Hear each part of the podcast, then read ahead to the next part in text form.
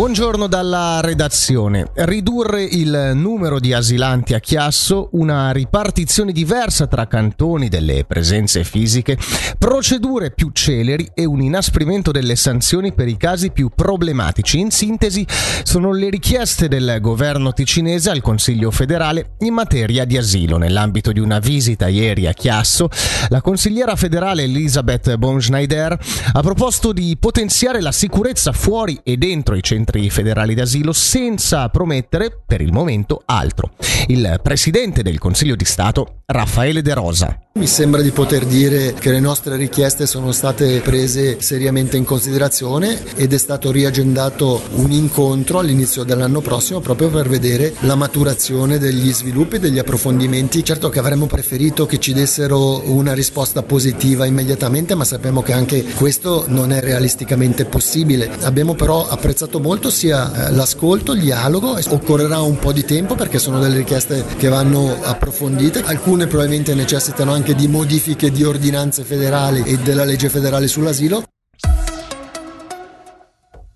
Il eh, Ticino il venerdì santo non sarà un giorno festivo, continuerà quindi ad essere lavorativo. Lo ha deciso ieri il Gran Consiglio che ha respinto l'iniziativa presentata nel 2019 dall'allora deputato leghista Fabio Badasci e ripresa poi da Omar Balli. Il motivo è che il Ticino insieme a Svitto è già il cantone con il maggior numero di giorni festivi, ovvero 15.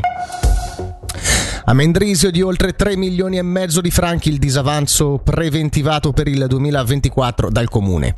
Cifre in netto peggioramento rispetto al passato a causa di fattori generali come l'inflazione, ma soprattutto spese per la terza età tra case anziani e cure a domicilio cresciute di 1.200.000 franchi.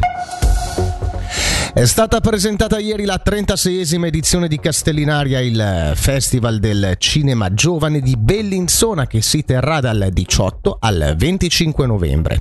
Lungometraggi, cortometraggi, prime svizzere e internazionali, ma non solo.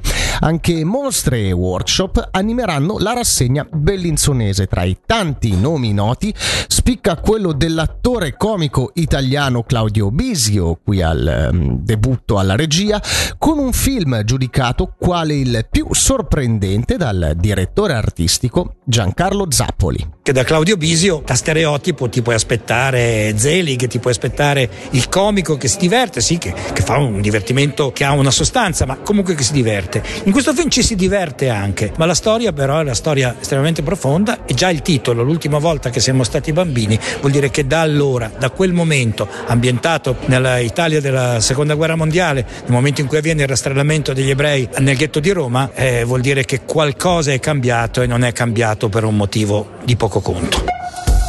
Chiudiamo con la meteo. Oggi al mattino variamente nuvoloso, nel pomeriggio passaggio a tempo abbastanza soleggiato, temperature massime sugli 11 gradi.